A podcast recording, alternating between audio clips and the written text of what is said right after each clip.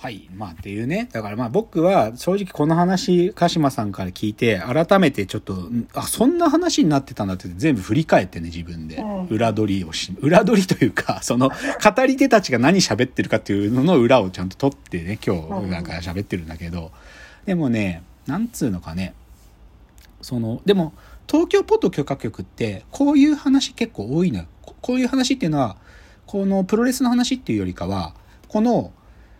なんていうのかな、立場によって物の見方は違うよねっていう話をいろんな角度からするのね。で、それはなんでかっていうと、それは3人の芸風がそもそもそういうものだからなの。どういう意味かっていうと、例えば、牧田スポーツさんっていうのは、はい。あの、まあ、俳優としてもいろいろ仕事されてるけど、彼の元々の芸人としての芸は、あのーモノマネなんだけど、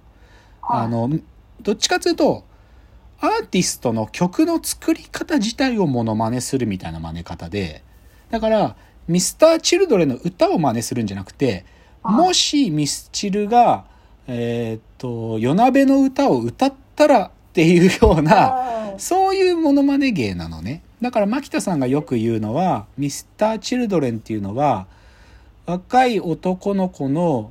なんだっけな、もやもやした感情を字余り気味に歌うグループとか言ったりしてね。うん。そう、でもそういう風に歌うと、どんな歌もミスチルっぽく聞こえるよっていうような、見よう、なんかそういうモノマネ芸をやってる人だったりとか、へあと、あの、プチカシマさんはさっき言ったみたいに新聞の読み方をこうみんなにね、教えてくれる人だから、別にね、新聞の読み方一通りじゃない。で、かつ、朝日新聞の社説と読売新聞の社説は全然違うことが書いてるとかね。ーそういうことを味わい深く楽しむ芸がプチカシマさんの芸だったり。でう、んサンキュー達夫さんなんかは学者芸人だから、いろんな漫才芸なんだけど、漫才ってものを分解してって考えると、なんか、漫才ってものがある意味こう要素技術の組み合わせだってことを暴いていく人なんだよね。うんだからそもそもなんかその三この3人の芸っていうのはある意味二次創作的なのはっきり言って。大元のコンテンツを自分なりの見方ってものを提示してその見方を皆さんと共有するっていう芸をしてる人たちなのでだからこういう話が多くなる。でその東京ポッド許可局でたまに出てくる一つのキーワードで「絶対殺すマン」っていうのがある。し絶対殺すマン知ってる深谷さん？知らないです。あ、絶対殺すマン知らない？あ絶対殺すマンってオタク世界のワードなんだけど、あのさ、オタクの人たちで作品に対しての愛情めちゃ深い人いるじゃない？まあさ、はい。オタクってそういう生き物だからさ、うん。なんだけど、自分の作品解釈と違う二次創作やってるやつを許さない人のこと絶対殺すマンっていうのね。うん。なんか、二次創作するにしても、自分が認めてる二次創作のやり方してないやつを許さないの。絶対殺すマンって。うんだから、DM とかでとつってきて、マジで潰されるんだけど、そしたらネットの恐ろしい文化なんだけど、で、であんまり僕もここ今日絶対殺すマン絶対殺すマンって言っちゃうと怒られちゃうんだけどでもこの絶対殺すマンの話とかもねあの許可局でたまに出てきてねこれ469回の「汚れ論」っていうのがあるんだけどそことかで言っててで何を言いたいかっつうとはっきり言ってさっきの熊本旅館破壊事件の見方ってある意味最後のさ事実警察みたいなやつらってうん真実一個だろみたいな。その真実から外れてるやつは嘘つきで許されるわけないんだろっていう態度なんだよ。だから古舘が嘘ついたって、古舘がなんであんな謝ったかっつうと、なんか、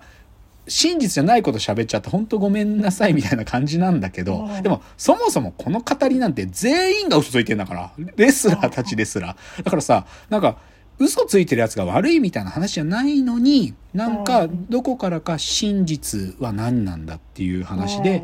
真実っていう一個の解釈しか許さない態度の絶対殺すマンが蔓延したのねはっきり言って。で同じで作品に対する見方とかそういうのが必ず一個だって思ってるやつがなんかそう絶対殺すマン化してっちゃうんだけどねなんか。だからすごく僕示唆的な話だと思ってねこのあの熊本旅館破壊事件っつうのはなんかこう特にもうこれが絶対の答えだとかこれがたった一つの真実だみたいなことをこう、なんていうかね、だから、ある意味、二次創作って、なんか、それが一個じゃないことを楽しむカルチャーのはずなのに、その二次創作的想像力をこう、奪っていく行為なんだよね、はっきり言って。イマジナリーな、熊本旅館破壊事件はさ、むちゃくちゃなフィクションだから面白かったのに、あそれは真実が何かとか言ってくっつうのがなんかはっきり言えば僕からは野暮なことをやってるって思ううん。ではっきり言ってねこの感覚を本当にその絶対コルスマン的な真実が一個だみたいな視点を持ったとするとね僕らはあるものを楽しめなくなるんです。それ何かっていうと「キングダム」って漫画ですよ。うんキングダム知ってます？深谷さん。あはいはい。キングダムってさ、あの、原先生のさ、あの、春秋戦国時代をまあ書いたね。だからうん中国がまだ一つの国家と、秦が統一する前の7つの国が覇権を争って戦ってた時代の話で、でもまあはいまあ大ヒット漫画でなんでキングダム感動できるのって、はっきり言って、キングダムが感動できる理由って、この二次創作的想像力持ててるからだよ。だってさ、うんうん7つの国があって、それがやり合ってる時の、やっぱり、勝った国の視点で見てるからさ、秦に思い入れ持って見るわけやし、始皇帝の秦、で、そこで大将軍になろうとしてる李秦。はいその、そこの角度で見てるから、キングダムはなんか、秦の奴らが正義っぽく見えて面白いわけよ。だけどさ、実際さ、まあ、キングダムの一つの盛り上がりで合唱軍編っていうのがあってね。合唱軍編っていうのは、秦があったら残りの6カ国が連合軍作ってきて秦を潰そうとやってくんだよ。合唱軍っつって。で、これなんかさ、秦国防、もう国存亡の危機だっつって、国中の大将軍を集めて一箇所で敵を迎え撃つみたいなのはめっちゃ盛り上がるけど、でもこれはっきり言って、秦の視点から書くからこう書けるわけで、ぶっちゃけさ、他の国からしたらさ、秦がある中国の重要な要所取り、抑え、もう取っちゃったから、このまま行くと俺たち秦に滅ぼされるかもしんねえから、みんなで軍隊作って一気に秦倒し、逆に倒しちゃおうっていうさ、彼らからすると自分たちの生き死にかかってる戦いなんだから、うん。だから、これもはっきり言えばさ、はっきり7つの国があって7つの視点全部が理屈があるわけ。で、どれも正しい。阪神巨人の両方の見方みたいなもんで、どれも正しい。だけど、真の視点で、しかも真が勝ったからさ、後の生死が真が作った歴史として書かれてるから、そう見えるけど、これ、絶対殺すマン的態度でさ、はっきり言えば、事実狩りっていうか、なんか、事実中の奴らがね、てか事実ガチ勢なんか歴史ガチ勢が、ほ真実何かとか言い出したら、キングダムはっきり言って楽しめなくなるわけよ。いや、